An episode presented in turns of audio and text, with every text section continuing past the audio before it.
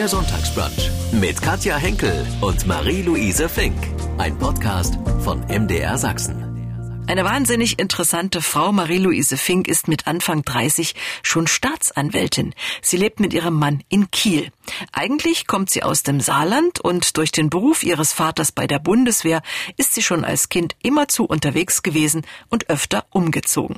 Fürs Quizzen hat sie sich schon früh interessiert, bis heute pflegt sie ihr Hobby und ist seit einigen Jahren nun schon ARD-Quizkönigin in der Sendung Quizduell. Sie sitzt mit auf dem Quizduell Olymp und spielt immer freitags gegen zwei Prominente. Das macht ihr sichtlich Spaß und vielleicht haben Sie Spaß jetzt an unserem Podcast Marie-Louise Fink im MDR Sachsen Sonntagsbrunch. Quizduell Olymp, immer am Freitag um 18.50 Uhr in der ARD mit Jörg Pilawa. Zwei Prominenten mit Eckhard Freise und Thorsten Zirkel und mit Marie-Louise Fink.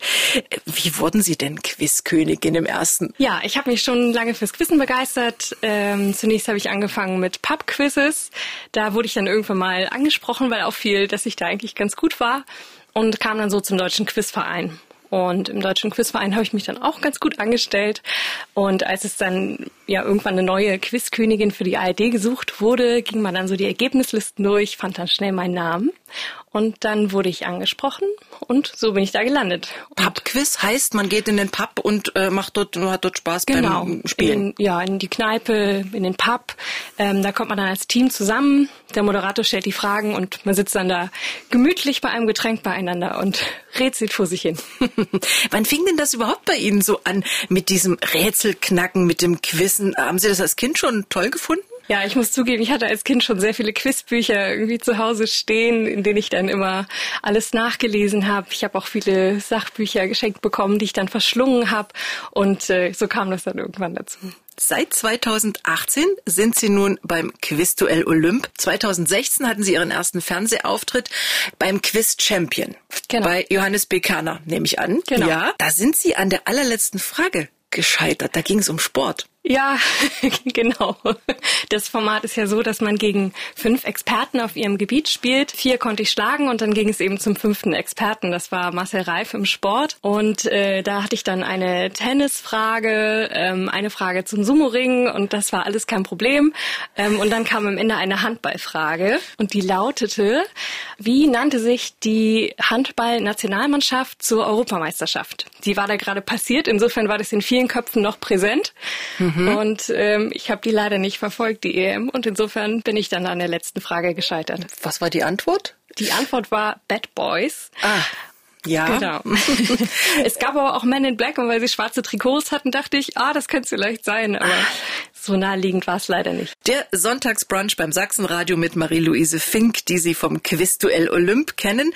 Dort tritt der Olymp immer gegen zwei Promis an. Welche waren denn besonders toll, besonders interessant? Ich, ach, es gab schon so viele. Also ich war ja schon in über 100 Sendungen ne? und wenn man dann so mal zwei rechnet, waren das schon ganz schön viele. Ähm, insofern gab es da einige Begegnungen, die mir im Kopf äh, geblieben sind und insbesondere waren das die, die mich so ein bisschen überrascht haben. Und da fällt mir immer als erstes Uschi Glas ein, weil ich da irgendwie so mein mein Bild im Kopf hatte. Und die kam dann ähm, nach dem Quiz zu mir und hat gesagt, ähm, also was Sie als junge Frau da hier machen, das finde ich so toll, davor habe ich so viel Respekt. Mhm. Und ähm, das hat mich irgendwie in meinem Bild so überrascht. Es hat mich so ein bisschen im Klischeedenken entlarvt und war einfach ein tolles Kompliment, das sie einfach gerne mitgenommen hat. Mhm. Deshalb ist das für mich irgendwie immer noch eine meiner Lieblingsbegegnungen geblieben. Vielleicht sind Sie auch Fan von jemandem, der dann da war? Ja, Roman Weidenfeller war mal da. Okay. Und ich bin ja Fan von Borussia Dortmund. und das war schon ein Fangirl-Moment, muss ich mhm. zugeben. Wen wünschen Sie sich vielleicht mal? Ja, ich habe äh, Spaß an schlechter Musik und deshalb würde ich mich freuen, wenn Scooter mal vorbeikäme. also oh. HP Baxter. Ähm, das habe ich auch schon versucht zu platzieren, aber das kam nicht so an. Jörg Pilawa, äh, der moderiert das Ganze und der macht ja auch immer mal so eine nette Bemerkung über Sie, so übers Outfit oder wie klug Sie ja sind und wie schnell Sie antworten können. Ähm, auch über die Garderobe und so wird ja dann immer mal so ein bisschen was gesagt. Wie ist denn das mit der Garderobe, mit Schminken, mit Haare? Wie lange dauert das? Was muss man da vor der Sendung alles machen? Müssen Sie ja ein bisschen was mitbringen zum Anziehen, ne? Ja, genau. Also die meisten Sachen, die ich trage, das sind tatsächlich meine eigenen. Es gibt mhm. aber auch immer ein kleines Budget, das wir dann vorher verschoppen dürfen und das ist dann immer so ein bisschen wie bei Shopping Queen. Also die ähm, Stylistin Petra Alten und ich ziehen dann immer los und shoppen dann wild los und gucken mal, was wir dann so erbeuten können. Und dann ist vor der Sendung immer eine Anprobe, in der wir dann schauen, mhm. was irgendwie so zum zum Tag passt. Und danach geht es dann in die Maske. Da habe ich eine ganz tolle Maskenbildnerin, die mich auch schon von Anfang an begleitet. Mhm. Die kennt dann auch schon die Ecken und Kanten meines Gesichts. Insofern geht es dann verhältnismäßig schnell, aber eine Stunde sitze ich, ich bestimmt. Keine. Äh, viele fragen sich, wie entsteht überhaupt so eine Sendung? Es ist ja keine Live-Sendung, sie wird äh, vorher aufgezeichnet. Ähm, wie funktioniert das? Ja, wir drehen immer blockweise. Das heißt, nicht jede Sendung wird dann freitags aufgezeichnet, sondern äh, wir drehen schon Blöcke von so 20 Folgen innerhalb von ähm, zwei Wochen. Mhm. Und da drehen wir immer im Wechsel zwei oder drei Folgen am Tag. Das heißt, wir werden dann so im Laufe des Vormittags äh, quasi angeliefert ans Studio. Ich darf dann schon in die Garderobe. Ecki und Thorsten haben da ein bisschen mehr Zeit. die sind ein bisschen weniger pflegebedürftig.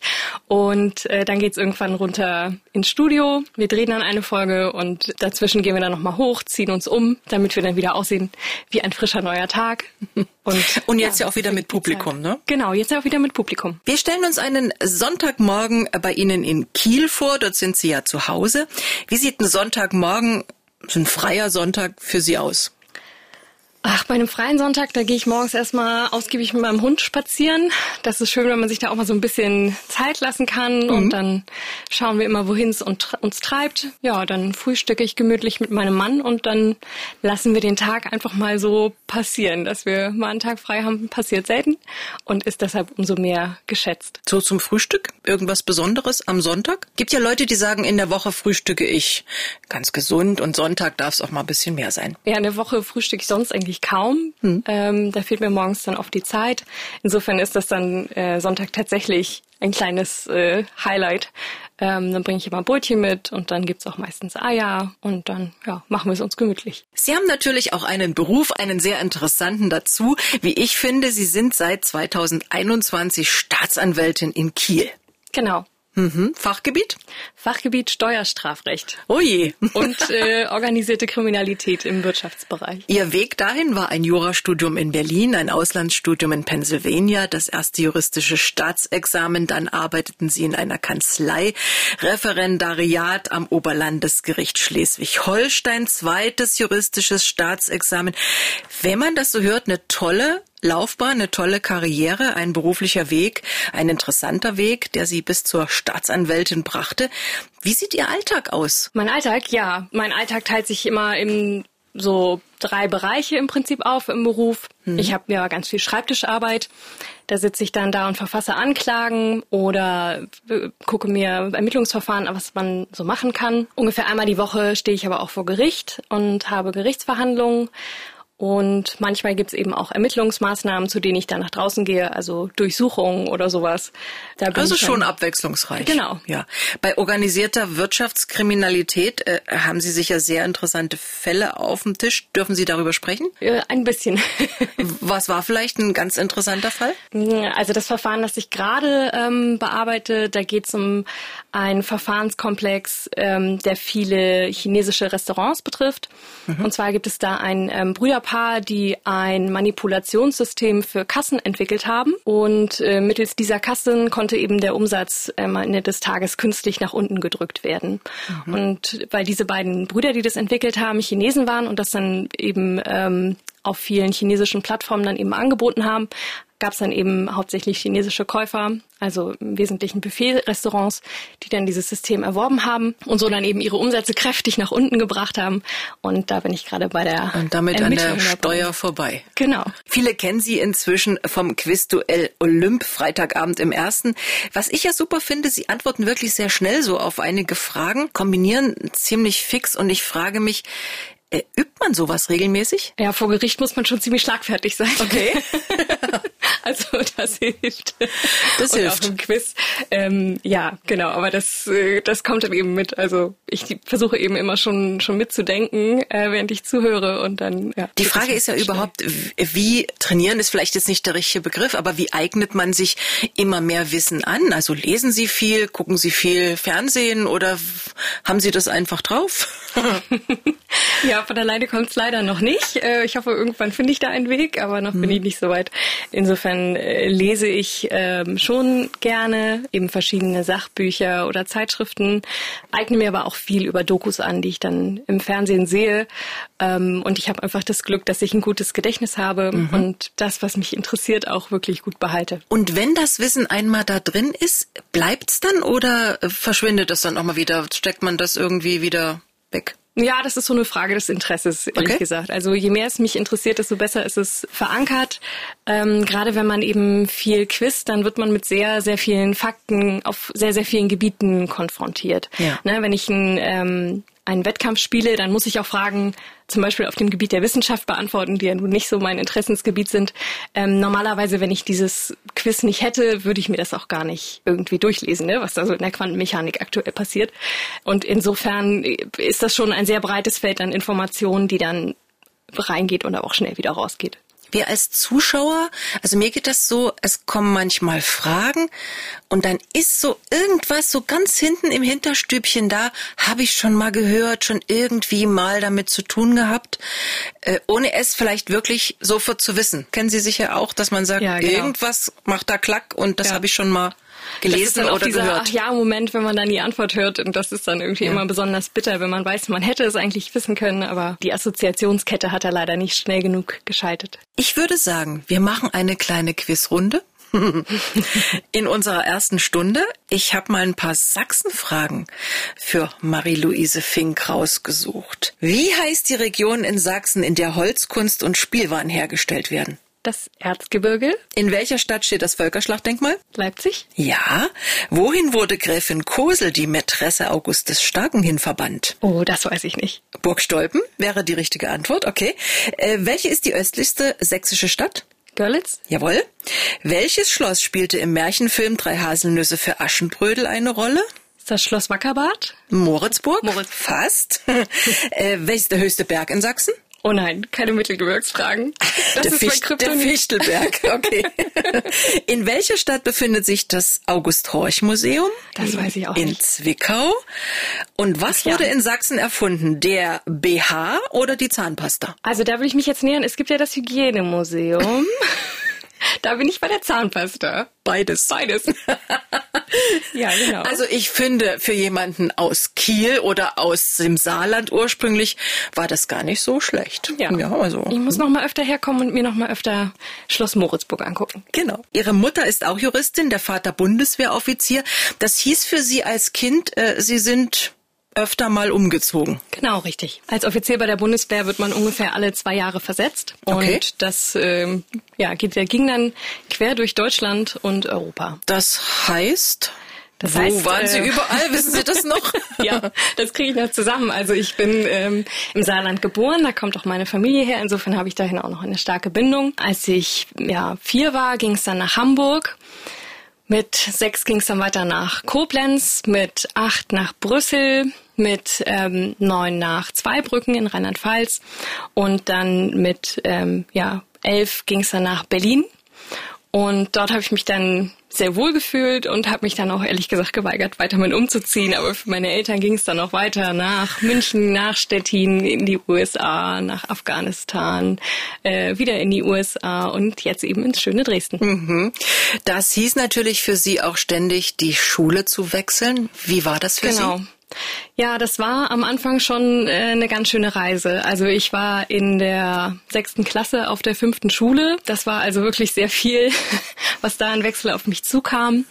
Ähm, in Berlin habe ich mich dann ja sehr wohl gefühlt und habe dann da auch eine Klasse überspringen können. Und als es dann ja bei der nächsten Versetzung nach Bayern gehen sollte und es hieß, in Bayern wird dann diese übersprungene Klasse nicht anerkannt, habe ich gesagt, so, also jetzt dann noch mal eine Stufe zurück, das ähm, reicht dann auch irgendwann langsam. Und mhm. ja, so konnte ich mich dann wenigstens in der Pubertät dann mal in eine Klasse wirklich integrieren. Aber wenn die Eltern dann irgendwo hingegangen sind, wo sind sie dann minderjährig zurückgeblieben? Fragezeichen. Nein, Nein, meine Mutter ist weiter in Berlin wohnen geblieben und mein Vater ist dann unter der Woche äh, gependelt und kam dann am Wochenende nach Hause. Man kann über Sie schon sagen, Sie waren schon als Kind wissensdurstig und sehr intelligent, wurden schon mit fünf Jahren eingeschult und Sie haben es gerade gesagt, auch die Klassenstufe überspringen können. Das bedeutet natürlich auch, dass der berufliche Weg sehr früh schon begann. Ja, genau. Ich habe ähm, sehr früh dann schon angefangen zu studieren und bin dann auch früh ausgezogen und war dann auch ja sehr schnell fertig mit meinem Studium und habe mich dann einfach ein bisschen zu jung gefühlt, um dann wirklich ähm, genau zu wissen, was ich wollte. Mhm. Und insofern bin ich dann mal so ein bisschen von der Überholspur runtergegangen und habe mich entschieden, erstmal zu arbeiten, bevor ich die juristische Weise, Reise weiter fortsetze und war dann erstmal sechs Jahre berufstätig, bevor ich, wie man das sonst eben macht, das Referendariat anfange. Und muss sagen, dass ich sehr froh bin, diesen Weg so gegangen zu haben. Mhm. Ich glaube, dass mich in der Entwicklung wirklich sehr viel weitergebracht hat. Aber es ist schon äh, Hut ziehen von mir, mit 32 Staatsanwältin zu sein, eher schon ungewöhnlich, ja? Ja, ja genau. Also schon. vor allem mit der Berufserfahrung dann eben im Hintergrund. Gibt's da bei Gericht auch manchmal so, wo die sagen, na, die, die Kleine, die Junge, ja, also was will die eigentlich? Äh, ja, gibt's, das gibt's sowas? Genau, ja? das Erleben schon. Sie das? Ich hatte das ähm, in einer Auseinandersetzung mit einem Anwalt, dass er dann zu mir irgendwann mal sagte, also bisher habe ich sie für ein sehr kluges äh, für eine sehr kluge Frau gehalten. Und dann hat man an diesem Kluges schon gemerkt, dass da jetzt ein Mädchen hinterherkommen sollte. Ähm, und das ist dann natürlich nicht angemessen, zumal er danach natürlich auch noch Unsinn geredet hatte und der Richter mir recht gegeben hat. Das ist dann natürlich immer der besonders schöne mhm. Moment. Über Rugby wollten wir sprechen. Das machen wir jetzt. Seit wann machen Sie das und wie sind Sie überhaupt dazu gekommen? Ja, ich habe ähm, 2016 mit dem Rugby angefangen. Da hatte ich gerade so eine Phase, wo ich nicht so viel Sport gemacht habe und deshalb auch nicht ganz so schlank war. Und dann wollte ich wieder mal äh, anfangen, mich zu bewegen. Und in der Phase habe ich einen ähm, guten Freund von mir getroffen, der angesprochen wurde, ob er nicht ein Rugby-Team gründen möchte. Und da ich vorher schon Kontaktsport gemacht hat, Vielleicht mhm. ein kleiner Hinweis. War das für mich jetzt auch nicht so ein weiter, nicht so ein weiter Weg. Und ich habe das ausprobiert und das hat mir wirklich wahnsinnig viel Spaß gemacht. Sie spielen Variante Siebener Rugby heißt? ich habe keine ja, Ahnung. Das ähm, klassische Rugby, das 1823 erfunden wurde, das spielt man mit ähm, 15 Spielern pro Mannschaft. Ja. Und das wird immer noch so als das klassische Rugby verstanden. Es gibt aber nun auch noch eine andere Variante, die irgendwann entwickelt wurde, weil das 15er Spiel ähm, sehr, sehr körperlich ist. Und die Variante wurde dann runtergekürzt auf sieben Spieler pro Team. Deshalb nennt man es auch Siebener Rugby. Mhm. Und ist eine eher ja, athletische Variante. Also es ist sehr, sehr viel schneller als das 15er Rugby und ähm, die jeweiligen Positionen sind auch sehr viel vielseitiger. Also im 15er Rugby, da hat jede Position ihre eigene Anforderungen, was dann eben auch sozusagen die Anforderung an den Körper des Spielers ist. Und im Siebener ist man da so ein Allrounder. Haben Sie regelmäßig blaue Flecken oder? Ja, nicht nur einen. Also nach dem Turnier ist man schon mehr blau als Hautfarben. Wann, wie, wo, wie oft äh, trainieren Sie das? Also unser Training findet zweimal die Woche statt. Ähm, mein Job ist nun sehr zeitintensiv, so dass ich das leider nicht immer zweimal die Woche ähm, schaffen kann. Aber das wäre eigentlich meine Marschrichtung. Außerdem sind Sie ehrenamtlich im Deutschen Rugby-Verband tätig. Was machen Sie dort? Ja, als Jurist äh, ist man ja immer ein gern gesehener Gast in Vereinen, äh, wo man sich dann mit seinen juristischen Fähigkeiten einbringen kann. Und da mache ich das dann auch sehr gerne. Und im Deutschen Rugbyverband bin ich Vorsitzende des Schiedsgerichts. Das heißt, alle Rechtsfragen, die im Verein irgendwie auftauchen, bei denen versucht man, sie innerverbandlich zu klären.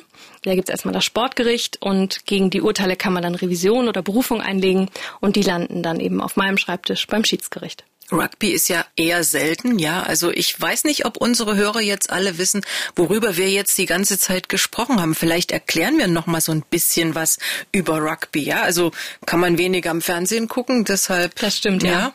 Das ist leider in der deutschen Medienlandschaft nicht so präsent. Was man vielleicht eher kennt, ist American Football. Ja. Ähm, das wird dann oftmals gleichgesetzt. Insofern nehme ich das vielleicht mal so als Aufhänger, um mhm. die Unterschiede so ein bisschen zu erklären. Ja. Also unser Ball sieht so ähnlich aus, ist bisschen größer und ähm, hat runde Ecken. Und das Ziel ist es genauso wie beim American Football, diesen Ball eben in die Endzone zu bringen. Ja, der auffälligste Unterschied zwischen uns und dem American Football ist, wir haben keine Schutzkleidung. Das Einzige, was uns schützt, ist unser Mundschutz und das Regelwerk. Und ansonsten dürfen wir den Ball auch nicht nach vorne werfen. Also man sieht im Football ja ganz oft diesen Quarterback-Pass, der so über die Schulter geht und dann nach vorne geworfen wird. Mhm. Ähm, bei uns darf man eben nur nach hinten passen. Und es ist dann eben die Aufgabe des Spielers, eben so schnell wie möglich oder so kraftvoll wie möglich nach vorne und möglichst nicht in den Gegner reinzulaufen.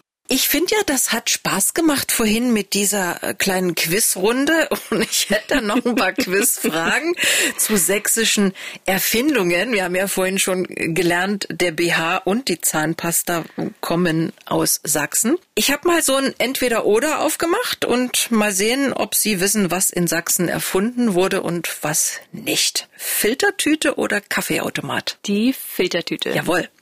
FCKW freier Kühlschrank oder die wassersparende Spülmaschine? Da nehme ich die Spülmaschine. Nee, der Kühlschrank. Ach, das Tee-Ei oder der Teebeutel? Der Teebeutel. Jawohl. Die Tageszeitung oder der Wandkalender? Der Wandkalender. Nee, die, die Tageszeitung ist tatsächlich bei uns entdeckt worden. Die Trommelwaschmaschine oder der Wäschetrockner? Die Waschmaschine. Ja, der Bierdeckel oder das Bierzelt? Der Bierdeckel. Ja. Die Büroklammer oder der Aktendulli? Der Aktendulli? Jawohl. 1939 in Chemnitz. Ah. Mensch. Das Mundwasser Odol oder die Zahnbürste?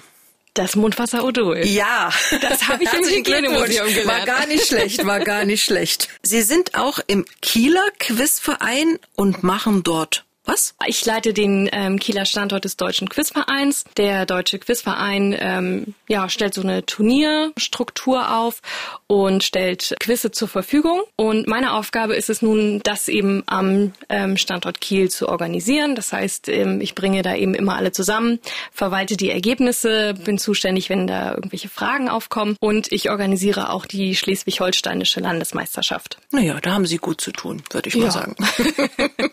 Beim Quiz Quizduell Olymp treffen Sie ja nun regelmäßig auf Eckhard Freise und Thorsten Zirkel.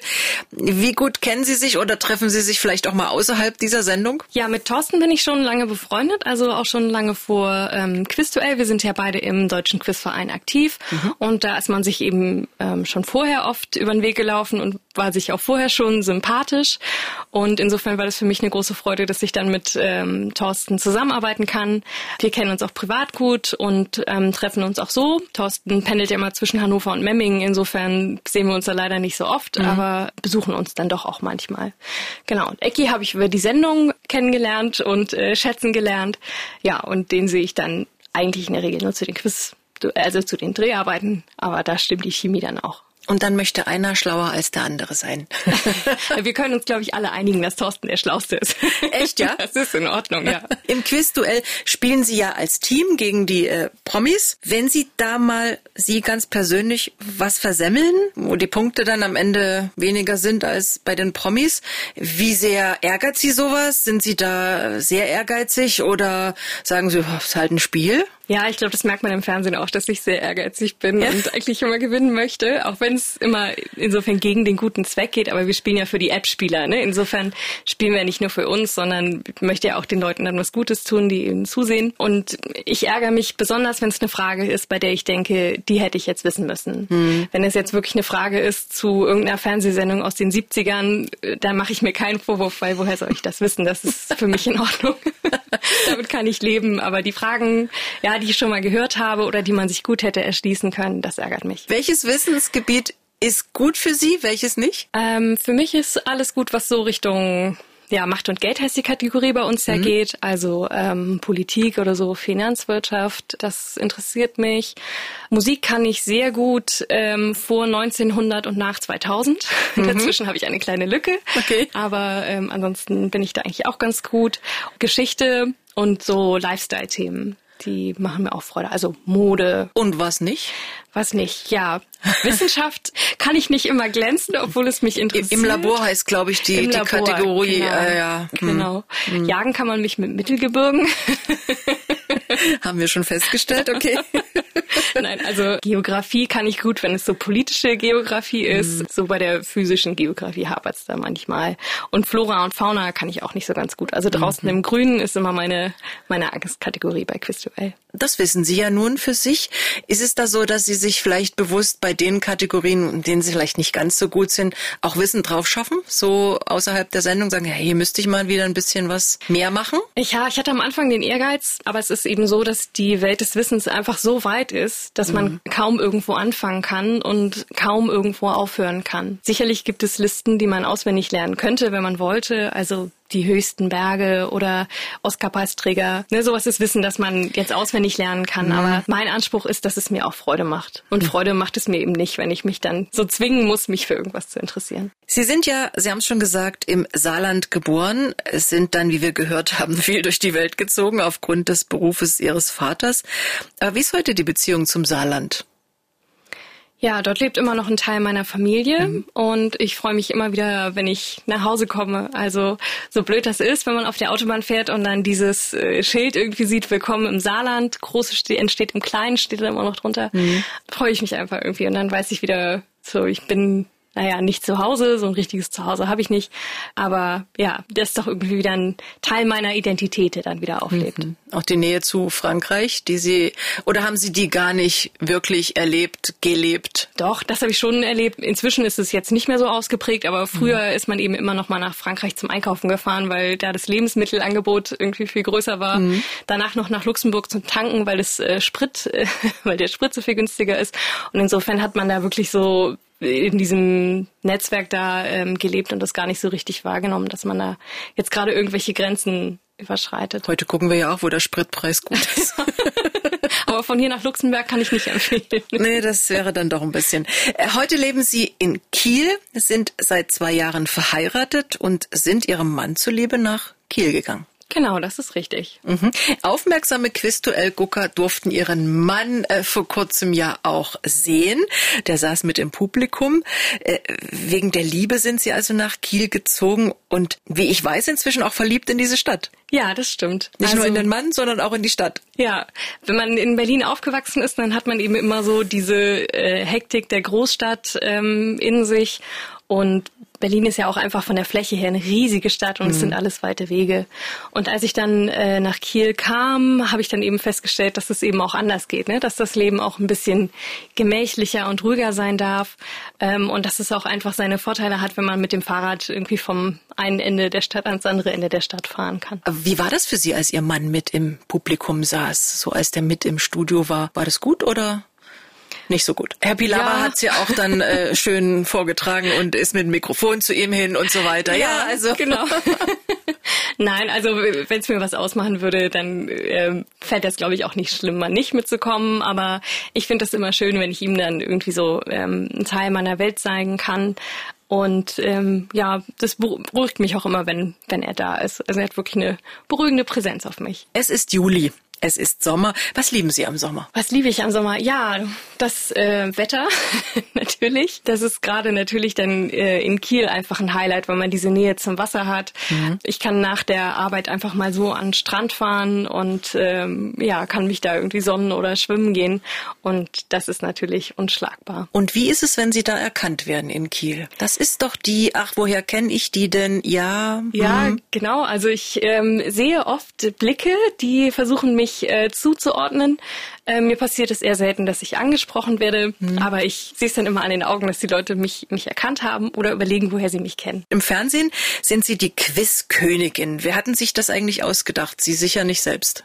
Nein, das, äh, das wäre vermessen gewesen. Ähm, das kam irgendwie von der ARD. Die haben so ein bisschen bei Gefragt gejagt äh, abgeguckt, das kann ich ja erzählen. Ne, da gibt's ja immer so, der Jäger ist dann, äh, das ist der Quizgott und so weiter. Ähm, und so ein bisschen wollten sie das bei uns dann auch etablieren, dass man dann eben sagt, so das ist das Quizass, das ist die Quizkönigin. Mhm. Naja, ja. aber inzwischen... Inzwischen habe ich mich dran gewöhnt. Denke schon, ne? Okay. Sie haben äh, mir erzählt, Sie nehmen an nationalen und internationalen internationalen Quiz-Wettbewerben teil. Wie muss man sich sowas vorstellen? Wie läuft sowas ab? Ja, also erstmal kann man sagen, das ist ein großes Nerd-Treffen. Ich glaube, das wird niemanden treffen, wenn ich das so bezeichne. Und man kommt dann zusammen und löst Verquisse in einem verschiedenen Formaten.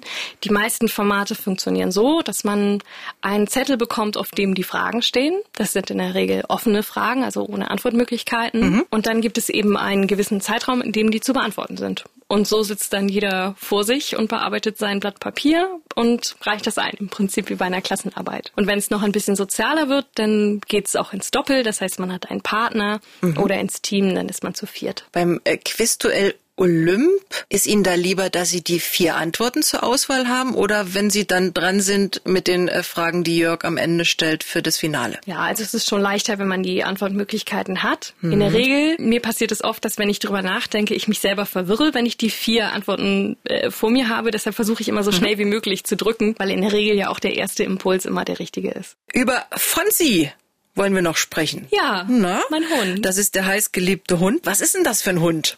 Ja, Fonsi ähm, ist jetzt drei Jahre alt und kam zu uns als ein kleiner Unfall. er war also nicht geplant. Okay. Ähm, seine Mutter ist eine englische Bulldogge und sein Vater ist ein Jack Russell Dackelmischling. Und wer sich mit Hunden auskennt, weiß, das sind äh, vier, äh, drei Rassen, die sehr, sehr dickköpfig sind. Mhm. Und die hat man nun in einen Hund zusammengepackt, der nun sehr breit geraten ist mit sehr kurzen Beinen, aber sehr liebenswert. Mhm und erfolgt. Oft. Oh, oft. oft. oft ist eine gute Antwort. ja. Also wenn er möchte, folgt er auch, ja. Ja, genau.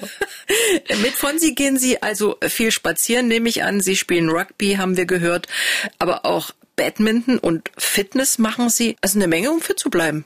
Ja, Genau, das kann man so sagen. Wann, wann machen Sie das denn alles? ja, das frage ich mich auch manchmal.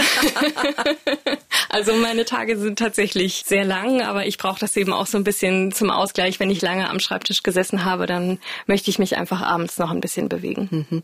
Ja, bei all dem, was Sie machen, Sie sind Staatsanwältin, ARD-Quizkönigin.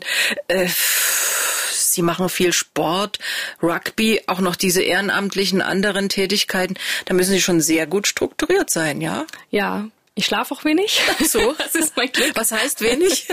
Also fünf Stunden ungefähr. Und das reicht. Es dürfte auch oft länger sein, ja. Würden Sie denn gern noch mal in andere Fernsehquiz-Sendungen gehen? Also wenn ich die Chance hätte, mal bei Wer wird Millionär anzutreten, würde ich natürlich nicht Nein sagen. Vielleicht hat's ja auch gehört, ja. ja. Aber ähm, ansonsten, ich fühle mich sehr wohl beim Quizduell Olymp und ja, äh, wie Sie ja schon gesagt haben, meine Zeit erlaubt jetzt auch nicht so viel mehr und insofern bin ich glücklich mit dem, wie es ist. Und weil es uns so viel Spaß gemacht hat, bisher mit Ihnen zu quizzen, haben wir uns noch ein paar Fragen überlegt zum Thema Kategorie Essen und Trinken, Ach, aber gut. natürlich äh, sächsisch. Ne? Mhm. Ne? Wie heißt eine sächsische Spezialität aus Kartoffeln und Quark? Oh je, das weiß ich nicht. Quarkkeulchen. Schon mal gehört? Ach ja, aber die sind aus Kartoffeln? Mhm. Was gelernt? Kartoffeln und Quark. Mhm. Sehr gut. Manche machen noch Rosinen rein, bisschen Zitrone, bisschen Zucker natürlich. Ah, das hätte ja. mir den Hinweis gegeben, ja. Okay. Welche süße Leipziger Leckerei erinnert an einen Vogel? Das habe ich auch schon mal gehört. Die Leipziger Lerche. Ja. okay. Welcher Rosinenkuchen ist in der Weihnachtszeit begehrt? Der Stollen. Oh, jetzt haben wir es aber. Endlich. der Durchbruch. Wie nennt man ein traditionelles Gemüsegericht, das Erbsen, Karotten, Spargel, Sellerie, Bohnen und Morcheln enthält? Leipziger allerlei. Yes. Der aus Dresden stammende Schriftsteller Erich Kästner, der sagte einmal, die Punkt, Punkt, Punkt ist eine Kuchensorte, die zum Schaden der Menschheit auf dem Rest des Globus unbekannt geblieben ist. Das sagt mir auch nichts. es ist die Eierschecke. Mm, ja, Eierschecke. das verstehe ich im Kontext nicht. Die ist doch sehr lecker. Der Sonntagsbrunch beim Sachsenradio mit Quizkönigin Marie-Louise Fink, die nicht nur wegen des Berufs ihres Vaters, sondern auch sonst in der weiten Welt schon ganz gut rumgekommen ist. Was waren denn so die beeindruckendsten Ziele? Ja, mein Lieblingsgebiet der Welt, sozusagen mein Interessengebiet ist ähm, Zentralasien. Da habe ich, denke ich, die aufregendsten Reisen erlebt. Also ich war im Iran, das hat mir wahnsinnig gut gefallen, weil es einfach ein schönes Land ist mit tollen Menschen. Ich war in Kirgistan, Kasachstan, in China in der nordwestlichen Provinz äh, Xinjiang, ähm, ist ja auch oft in den Schlagzeilen.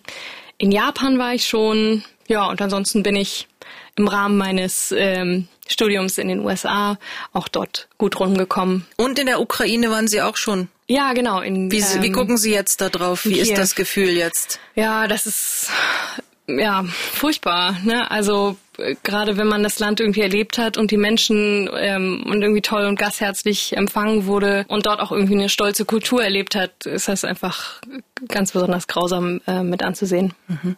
Sie haben mir vor unserer Sendung erzählt, Sie möchten gern noch nach Usbekistan, nach Nepal, nach Indien und Äthiopien. Warum sind das so die Traumziele? Ja, Usbekistan passt ja so ein bisschen in dieses Zentralasien mhm. Ding. Also da interessiere ich mich insbesondere für die Seidenroute. Äh, das ist ja wirklich ein jahrtausenderlange ähm, Austausch zwischen Kulturen gewesen. Deshalb finde ich das so interessant. An Indien und Nepal, ja, reizt mich die hohen Berge. Also das würde ich unglaublich gerne mal sehen. Ähm, in Kirgisistan habe ich auch schon einige Siebentausender gesehen.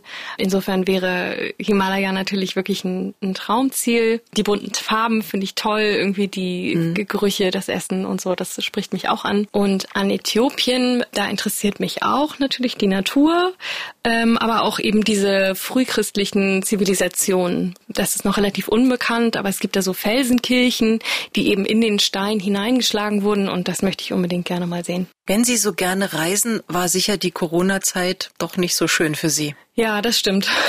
ja, wie für uns alle. Aber wenn man so hört, was Sie so gerade auch für Fernziele ansteuern, dann ist das ja schon auch jetzt immer noch ein bisschen schwierig. Ja, das war sehr schade. Insofern freue ich mich umso mehr, dass wir Ende des Monats nach Kanada fliegen und äh, ich dann mal wieder sozusagen rauskomme. Wäre jetzt meine nächste Frage gewesen, wo es dieses Jahr in Urlaub hingeht. genau. Also Kanada. Nach Nova Scotia. Mhm. Genau, das ist so eine vorgelagerte äh, Insel an der Ostküste. Toll. Aber Sie waren auch schon mal in Kanada, ne? Genau, ich habe ja im Rahmen meines Studiums bin ich eben rübergefahren ähm, mhm. über die Niagara Falls bis nach Toronto ähm, und habe mir da so ein bisschen die Ecke angeguckt. Bisschen Urlaub geht natürlich fürs Quizduell auch drauf, ne? Ja, das kann man wohl so sagen. es ist äh, doch äh, braucht ein bisschen Zeit, ehe die ganzen Sendungen aufgezeichnet werden. Wie ist denn das jetzt im Sommer? Gibt es eine Sommerpause? Ähm, jetzt wird wieder weitergedreht, äh, jetzt im Juli. Genau, und dann ähm, gucken wir mal, dass wir so bis zum Ende des Jahres wieder produzieren damit wir wieder ein paar Folgen haben. Das alte Quizduell gibt's ja, glaube ich, gar nicht mehr, ne? Oder? Genau, und es gab ja noch eine Live-Variante vom Quizduell, ähm, bei der man dann wirklich am Fernseher auch mitspielen konnte, so dass es in der Sendung eben eine Auswirkung hatte. Und soweit ich, also gegenwärtig gibt's das nicht. Mhm. Ob es noch weitergeht, das weiß ich nicht so genau. Bei den vielen Dingen, die Sie machen, über die wir schon gesprochen haben, die Sie erzählt haben, brauchen Sie ja aber auch mal Zeit nur für sich. Was machen Sie, wenn Sie mal einen Tag nur für sich allein haben? Ja, dann ähm, gehe ich wirklich gerne lange spazieren. Also wir haben bei uns in der Ecke ein schönes Waldgebiet, da gehe ich gerne spazieren oder am Wasser entlang. Da suche ich mir dann lange Strecken, ähm, höre vielleicht einen spannenden Podcast und ja, beschäftige mich mit meinem Hund. Das sind so die Dinge, die mir dann Freude machen. Wofür hätten Sie gern mehr Zeit? Ja, ich würde mir eigentlich gerne mehr Zeit fürs Kochen nehmen. Mhm. Äh, das ist unter der Woche, da macht man dann irgendwie schnell, was man so zusammenkriegt. Ähm, das würde mir schon mehr Freude machen, wenn ich da wirklich auch mehr Zeit nehmen könnte. Ich habe noch eine schnelle Antwortrunde zum Schluss. Ich gebe gern Geld aus für Kleidung. Nach einem langen, stressigen Tag gönne ich mir ein Bad. Die schlimmste Hausarbeit? Alle. Nein, Abwasch. Ich sündige bei heiß und fettig. Alles, also Essen. Im Fernsehen schaue ich Gerne Dokus. Meine Sommerwohlfühltemperatur ist 25 Grad. Mein Rezept für heiße Sommertage? Kalte Fußbäder. Ich wünsche mir für mich, bis ich 40 bin, mehr Zeit. ja, das habe ich mir gedacht. Liebe Marie-Louise Fink, es hat Spaß gemacht zu plaudern. Wir freuen uns wieder auf Quizduell Olymp, freitags im ersten. Danke für Ihre Zeit. Zeit ja. ist ein Luxus für Sie und für diesen schönen Sonntagsbrunch. Ja, vielen Dank für die Einladung. Ich war gerne hier. Der Sonntagsbrunch, ein Podcast von MDR Sachsen.